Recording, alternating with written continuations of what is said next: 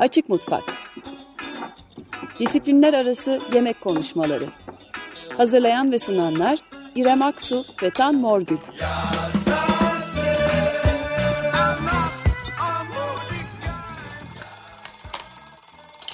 94.9 Açık Mutfak'tan herkese merhaba. Bu hafta geçtiğimiz programdan bıraktığımız yerden devam ediyoruz. Ben İrem Aksu. Merhaba Tan Morgül. Tarladan sofraya gelene kadar gıda zincirinde ortaya çıkan atık ve israfı dünyadan ve Türkiye'den rakamlarla aktarmaya çalışmıştık geçtiğimiz programda. Oldukça e, vahim de hakikaten rak, rakamlar. Yani bir cümleyle özetleyeceksek gıda atığı bir ülke olsa Amerika ve Çin'den sonra en fazla sera gazı yayan e, ülke olacağıydı. Herhalde istatistikler arasında en göze çarpanı ama daha bir sürü korkunç rakam vardı. Evet bu bu programın podcast'ine Açık Radyo.com.tr'nin Açık Mutfak kayıt sayfasından yani podcastlerimizin kayıtlı olduğu sayfadan önceki programlara da ulaşabilirsiniz. Ama bu programda tekrar e, atık, sıfır atık meselesini konuşacağımız için ard arda dinlemeniz tabii ki faydalı olacaktır. Bu hafta galiba sen bir röportaj e, yaptın ama röportajı e, gelmeden önce birazcık bu e, atık e, e, ekosistemi denebilecek veya sıfır atık ekosistemi veya atık e, süreçleri içerisinde restoranların aldığı rolü konuşmakta fayda var galiba birazcık ki bir sonraki son, bir sonraki röportajımızda bir giriş yapmış olalım. Evet tabii ki bireylere, e, hükümetlere, devletlere neler düşebilir meselesini birazcık tartışmıştık. Ama bunun içinde restoranlar da bayağı büyük yer tutuyor. E, sorumluluk almak ve e, bazı alışkanlıkları değiştirmede önemli rol oynama açısından. E, maalesef bunu becerebilen yani sıfır atık politikasını tamamıyla uygulamaya geçirebilen e, lokanta sayısı oldukça az. Ama buna çalışan, bunu yapmaya özen gösteren şefler var dünyanın bir sürü yerinde. Özellikle son 10 yıldır birçok farklı şef sıfır atık veya az atık yaklaşımını hayata geçirmeye çalıştı Londra'da. Ee, benim de tanık olduğum.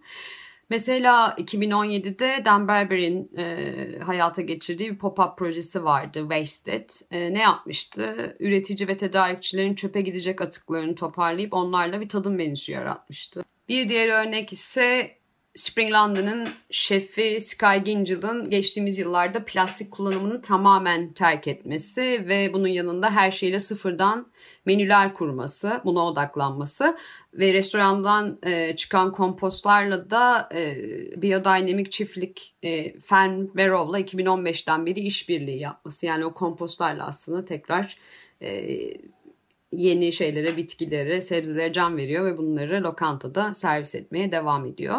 İngiltere'de yine St. Örneğini bilenler vardır. Şefler için köklü bir enstitü e, demek doğru olacaktır herhalde. Senelerdir e, burundan kuyruğa, kökten sapa malzemeleri işleyen bir mutfak. E, yine Londra'nın doğusunda E5, E5 fırını, e, ekşi maya fırını herhalde Londra'da kurulmuş en eski e, özellikle bu trendler bu kadar popülerleşmeden e, kurulanlardan. Ben aynı zamanda arkadaşım ve benim daha önce çalıştığım bir e, fırın. 2011'de başladığı e, bu süreçte birçok şef, barista, üreticiyle birlikte kolektif bir çaba sarf ederek e, bu işletmeyi büyüttü. Ve herkes birbirinden öğrendi bu model içinde aslında. Şu anda kendi tarlasında ürettiği malzemeyle pişiriyor. Kompostlarla e, kompostları yeniden üretimde kullanıyor. Ekmekler için kendi taş değirmenini inşa etti. Ve oradan öğüttüğü unu kullanıyor tamamını karşılayamasa da gibi. Valla bir e, yani İngiltere'de bu e, çabaları görmek önemli. Çünkü yıllık e, maliyeti food waste'in yani gıda atığının 682 milyon pound. Yani 199 bin 100 tona denk geliyor bu gıda atığı. Çok yüksek rakamlar. Dolayısıyla böyle küçük örneklerle başlayan ama büyümesi gereken network haline, bir ekosistem haline gelmesi gereken süreçler bunlar. Zaten sen de bunları konuştun herhalde değil mi? Evet. İşte bununla Douglas'la. ilgili e, sözü birazdan zaten söyleşiye e, bırakacağız. Çünkü Silo bu konuştuğumuz meseleyi hayata büyük ölçüde geçirmeyi başarmış, buna niyet etmiş bir e, restoran. Modeli. Londra'nın doğusunda Hackney'de fine dining tarzında e, yemekler yapan sunan bir restoran. İngiltere'nin ilk sıfır atık temelli lokantası olma iddiasında e, dünyanın aslında. Kurucu şefi Douglas McMaster e, 2014'te İngiltere'nin güneydoğusunda bir sahil kentinde Brighton'da açarak başladığı bu maceraya macera demek doğruysa gerçekleşmiş bir proje artık. E, kitlesel fonlamanın da yardımıyla geçen sene Londra'ya taşıdı Silo'yu. E, Douglas'la birlikte sıfır atık stratejilerini ve Silo'nun hikayesini konuştuk. Şimdi dinliyoruz artık.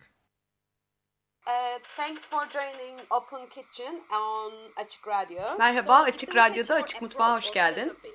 Yaklaşım ve felsefesi açısından sıfır atık restoran olarak Silo'yu diğer örneklerden farklı kılan nedir? Silo dünyanın ilk sıfır atık lokantası. 2012'de başladık. Biz diyorum çünkü sıfır atık lokanta vizyonu olan kişi ben değildim. Avustralya'da yaşayan sanatçı dostum Joost Bakker'i anmam gerek. Kendisiyle iyi arkadaş olmuştuk ve bu fikri hayata geçirmek için doğru becerilere sahip olan şef de bendim. Önce Yost çöp kutusu olmayan bir restoran fikrini benimle paylaştı. Ve ardından bu hedefe ulaşmak için yapılması gerekenleri tartıştı. Dürüst olmak gerekirse 2012'de sıfır atık diye yaygın kullanılan bir terim yoktu ya da ben duymamıştım. Terim olarak sıfır atığın ilk dillendirilmeye başladığı zamanlardı. Dünyada buna benzer herhangi bir örnek yoktu. Hala da çok fazla yok gerçi. Ardından bir sene Melbourne'de Silo ismiyle bir pop-up yani geçici lokanta. Lokantayı hayata geçirdi. Ve İngiltere'ye döndü. Silo bebeğim olmuştu. Ben ilk günden beri bir işletmeyi sadece yönetme fikriyle değil, tüm süreci bir fikir haline getirmek için Silo Sıfır Atık Modeli isimli bir de kitap yazdı. Silo'ya özgü olan şey nedir? Bunu düşündüm. Zira dünyada hiç kimse bizim yaptığımıza yakın bir iş yapmıyor. Bizimkisi biraz uç noktada bir yaklaşım. Karşılaştırılamaz bir yaklaşım.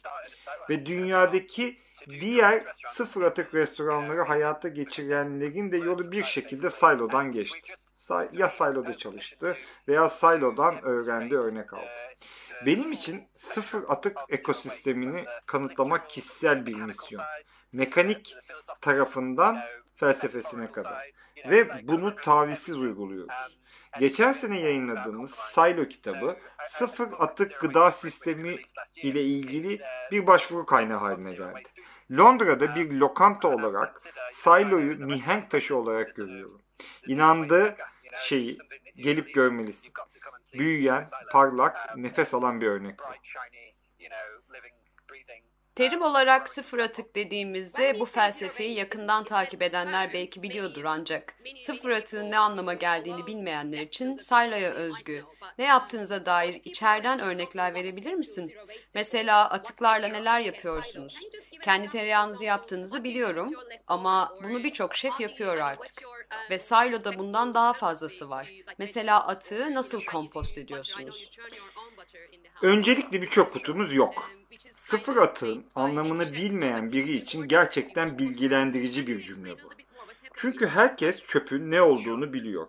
Ama bir restoranda çöp kutusu olmamasının ne olduğunu tahayyül edemiyor.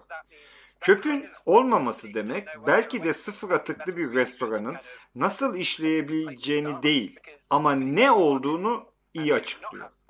Biz maddi atığa neden olmuyoruz.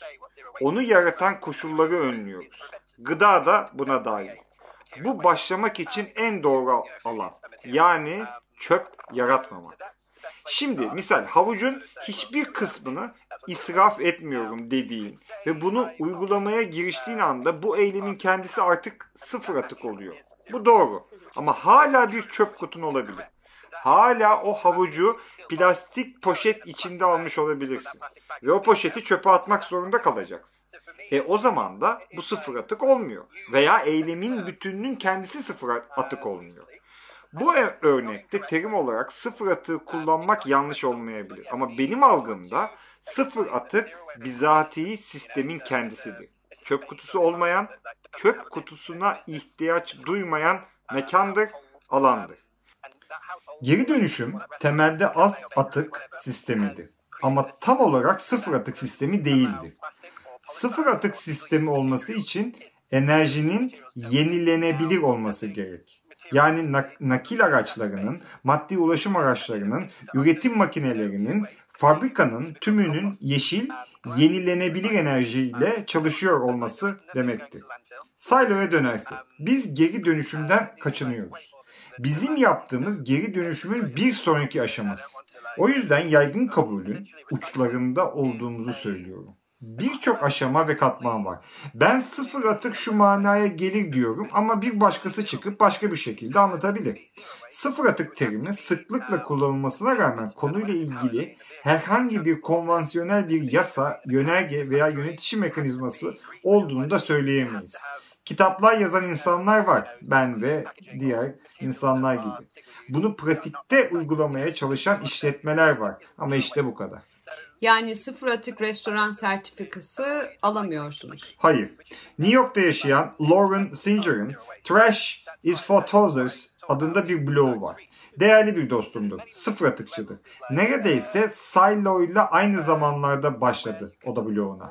8 sene olmuş. Bir sertifika fikri üzerine epey konuşmuştuk. Ama o zaman için doğru gelmemişti veya zamanı değildi. Belki de bu konuda kamuoyunda veya restoran işletmeciliğinde talep yoğunlaştığı zaman sertifika meselesi kendiliğinden gündeme gelecek ve nihayete erecek. Ama hala bir avuç insanız. Peki bir endüstri olarak düşünürsek sıfır atık işletme veya lokanta hala niş bir alan. Senin de söylediğin gibi çok fazla örnek yok. Sadece bir iki tane mekan belki de. Tamamen sıfır atık mekan yaratmak, yatırımcı veya şef için zor olsa gerek. Çöp kutusuz bir işletme veya düşük düzeyde atık politikasını hayata geçirme fikri ne kadar gerçekçi sence? Gelecekte bu endüstrinin büyümesi için umut var mı? Örneğin önümüzdeki 10 yılda bu mümkün mü? Ya da bir ütopyadan mı bahsediyoruz? Çok iyi bir soru. Sıfır atık gerçekliği ticari bir gerçeklik haline geliyor. Eğer herkes bu fikre silo kadar köklerine kadar inanır ve tamamen radikal şekilde hayata geçirirse belki 20-30 yıl sonra şehirlerimizde çok daha fazla sıfır atıklı restoran görebiliriz. Gerçek şu ki bu sohbeti yapıyor olmamız bile o kadar önemli. Şu anda birçok insanı etkiliyor ve onlara ilham veriyoruz belki de. Ve bu son derece organik bir şey. Ve organik olan şey büyüyebilir. Ne olacaksa bu şekilde gerçekleşecek zaten. Bunun olması için de nefesini tutup beklemenin hiçbir anlamı yok. Uzun zaman sıfır atık meselesinin hayal ettiğim şekilde gerçekleşmesinin devasa bir hadise olacağını inanıyordum. Ama beklentilerimin aksine gelişmeler umduğumdan bile çok daha yavaş gerçekleşiyor. Artık beklentilerimi bir kenara bıraktım. Ne oluyorsa organik bir şekilde olmaya devam ediyor ve olmaya da devam edecek. Zaten konu benim beklentilerimle ilgili bir konu da değil. Ama şunu yapabilirim. Bu konu hakkında konuşabilirim. Harika insanlarla sohbet edebilirim. Silo'da iyi yemekler sunabilirim ve elimden geldiğince bu fikirleri görünür hale getirebilirim. Fakat bu sorudaki bir diğer önemli nokta da az atık. Love waste meselesi. Sıfır atık belki de gerçekleştirilmesi daha ütopik, uçlarda bir şey. Ama az atık kesinlikle başarılabilir. Örneğin bir kafe atığını azaltmayı deneyebilir veya bir fırın. Ve bu içinde yaşadığımız endüstriyel dünya için kesinlikle sağlıklı bir ilk adım olur. Eğer var olan bir sertifika sistemi iç- içerisinde konuşacaksak şöyle bir örnek verebilirim. Sıfır atık 3 Michelin yıldızlı bir restoransa az atık 1 Michelin yıldızlı bir restorandır. Bir şef olarak senin ve ekibin için normalde atık olarak ayrılabilecek belki de bir gıdayla yemek yaratmak baştan veya sıfır atıklı bir menü hazırlamak zor oluyor mu? Önemli bir soru. Bu konuyla ilgilenenler için söylemek istediğim bir şey var. Sıfır atık sadece arta kalan ıvır zıvırla yemek pişirmek anlamına gelmez. Böyle olduğunu söyleyenler olabilir ama benim için durum bundan ibaret değil. Patatesin kabuğunu veya pancarın sapını kullanmak sıfır atığa dair bir şeydir. Ama her şey değil. Sıfır atık yekpare bir sistemdir. Bu sistem içinde ne istersem onu pişirebilirim. Fish and chips yapabilirim. Veya spagetti bolognese. Veya mulmarin. Yani şaraplı midye. Kısacası dünyadaki herhangi bir yemeği yapabilirim. Ve bu sıfır atıklı olabilir. Bunun anlamı kimsenin kullanmadığı atık ıvır zıvırı kullanmak değildir. Ben neredeyse hiçbir zaman bu ıvır zıvırları esas olarak esas alarak yemek yapmadım. Ama bu ıvır zıvırlar her zaman menümü beslemek için geriye dönüşüp bana geldi. Sağlıklı bir ekosistem gibi. Bu ekosistem içinde her şey yaşar ve ölür ve her zaman beslemeye devam eder. Ölüm sonrasından gelenler için hayattır. Yemeğin temel işlevi insanı beslemesi ve haliyle bu döngü içinde hiçbir şeyin israf edilmemesi lazım. Biz de bunu yapıyoruz. Ama bu yemekleri yaparken sadece pancar saplarını düşünerek tasarladığımız anlamına da gelmiyor.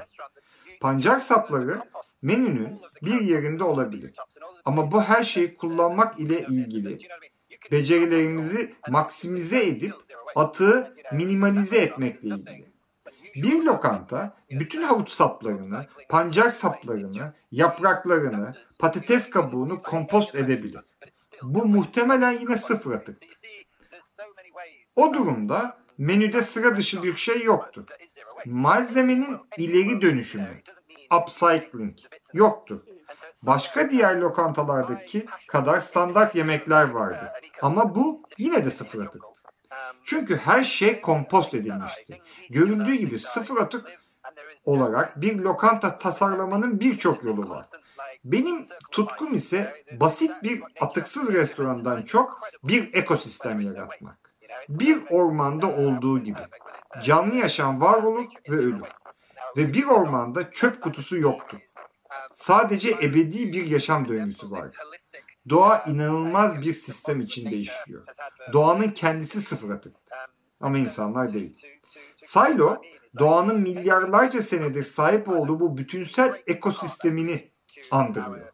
Silo'ya gelen her malzeme yapılacak tarife göre, menüye göre parçalara ayrılıyor.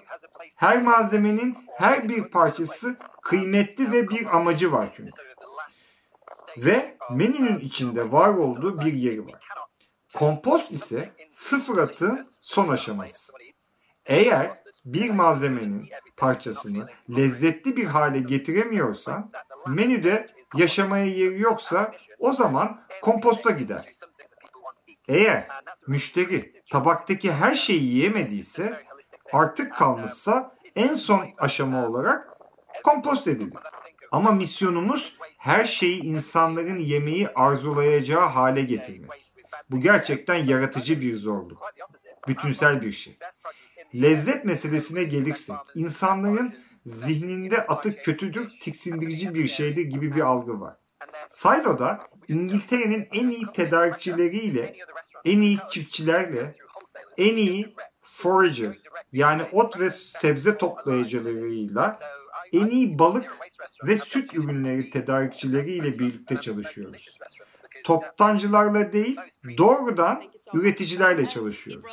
Her şey taze geliyor ve tüm ürünler çok yüksek kaliteli. Bu yüzden sıfır atık restoranların en iyi ve lezzetli yemekleri sunmak için elinde iyi bir fırsat olduğuna inanıyorum. Londra, İstanbul, New York gibi metropol ve büyük kentlerde karşılaşılan en büyük sorunlardan biri de yer yani alan sıkıntısı. Sıfır atık ve az atıklı işletmelerin kendi kompostunu eğer yapacaksa, kendi üretim mutfağını kuracaksa alana ihtiyacı var. Ama böyle bir mutfak hayal eden birçok şef için ulaşması gerçekten zor bir durum bu. Sen böyle bir restoranı yaratmak için yerel yönetimlerle hiç ortak bir iş yaptın mı? İkinci olarak böyle bir mutfak ve lokantaya sahip olmak isteyen ancak olanakları kısıtlı olan şefler neler yapabilir? Herhangi bir otoriteden, yönetimden bir destek alıp almadığımızı konuşacaksak buna cevabım neredeyse sıfır olacak. Brighton'da sıfır atık lokantamı açtığımda ki Brighton için Avrupa'nın ilk sıfır atık kenti olduğu söylenir. Halbuki buna yaklaşmış bile değil. Ama bu fikirleri savunan bir şey. Silo'ya hiç destek verdiler mi? Sıfır. Kesinlikle hiçbir şey yapmadılar. Hiç çöpümüz yok ama çöp için hala vergi veriyorduk mesela. Bu utanç verici. Çünkü Brighton'da 5 sene boyunca ben kendime ödeme yapmadım. Çünkü bir işi eli yüzü düzgün bir şekilde yapmak demek finansal açıdan taviz vermek demek. Tereyağımızı kendimiz yaptık. Unumuzu kendimiz öğüttük. Her şey aslında uygun ve etik kaidelerle yapıldı. Ve bu işletme modeli özellikle 5 sene önce çalışmıyordu. Çünkü hali hazırda yapılmış ucuz malzemeleri alan işletmelerle yarışamazsınız. Çok daha fazla çalışmak zorundaydı ve ücretsiz çalışmak zorundaydı. Bir şeyler değişiyor. Sistem içinde talep arttı ve kendimi giderek daha iyi durumda buldum. Ve takıntılı bir verimlilik halinde. Bugüne gelirse bunun iyi bir iş modeli olduğunu söyleyebilirim. Yanlış anlaşılmasın. Bir Tesla'ya sahip değilim. Bir Tesla'm olsun isterim ama karşılayamam. Hala cılız ama verimli. Hala para basan bir makine değil ama zaten mevzu bu da değil. Bu işi bunun için de yapmıyor. Asıl mesele dünyayı daha iyi bir hale getirmek için bir uğraş veriyor, bir harekete kalkışıyorsun ve maalesef hiçbir destek görmüyor. Bunun için kırgın değilim. Sadece bunun bir utanç olduğunu düşünüyorum. Umarım bu ilk soruna cevap vermişimdir. İkinci soruna gelirsen. Kentlerdeki alan sıkıntısından bahsettim. Her şeyin bağlı olduğu bir ağ var. Ekosistem içinde ölüm ve yaşam arasında ebedi olan zayıf bir balans. Her şeyin ölerek başka bir yaşamı beslediği bir balans. Bunu neden söylüyorum? Misal Londra'da birbirinden farklı yüzlerce üretimi düşünelim. Hepsi farklı bir şey üretiyor. Herkesin birlikte çalıştığını söylemiyorum ama birbirleriyle aynı değerlere sahip 5 lokanta düşünebilirsin. Mesela Dusty Knuckle isimli fırını düşünelim. Sahibi arkadaşım. Ve bu sabah bana atık olabilecek ekmeklerden yapılmış porridge lapasıyla yeniden ekmek ürettiklerini söyledi. Yani atık ekmeği önce lapaya çevirip onunla yeni bir ekmek yapıyorlar. Gerçekten dahiyane bir fikir. Çantamda bir tane var. Sabah da denedim. Silo'da belirlediğimiz bir yemek için yapmak istediğimiz benzersiz bir ekmek var aklımda. Bunu her zaman olduğu gibi lokantanın mutfağında yapabilirim.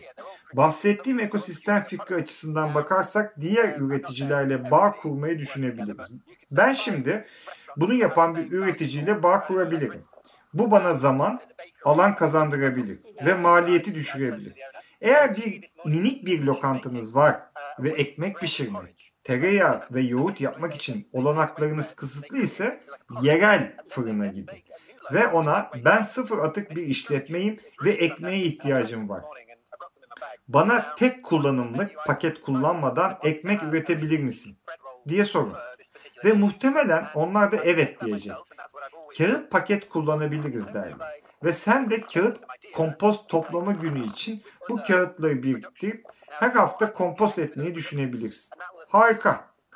Ve gidip tereyağı yapan birine benim haftada 10 kilo tereyağına ihtiyacım var ama ambalaja ihtiyacım yok diye sorabilirsin. Ve tereyağı, tereyağı bir saklama kabı içinde gelebilir.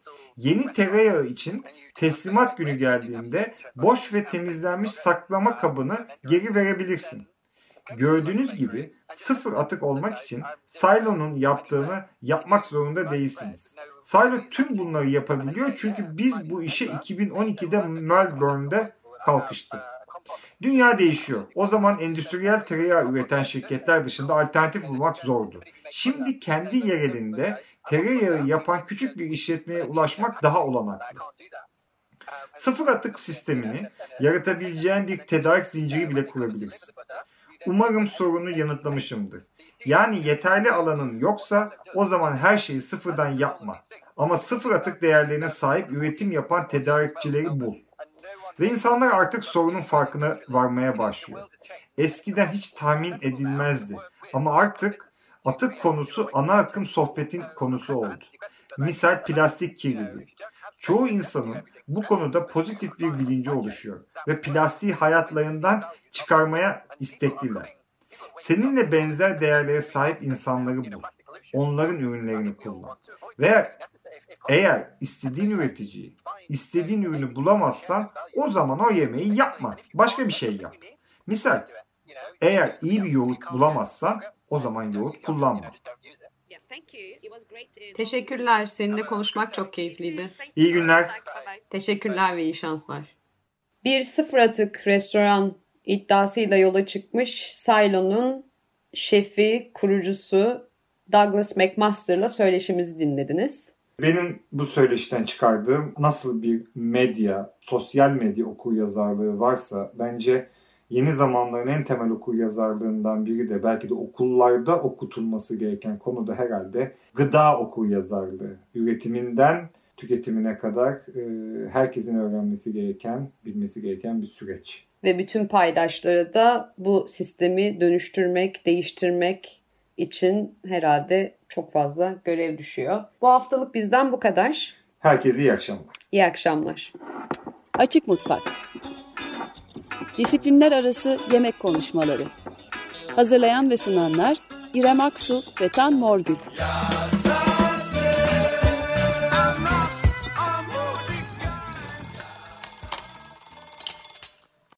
Açık Radyo program destekçisi olun.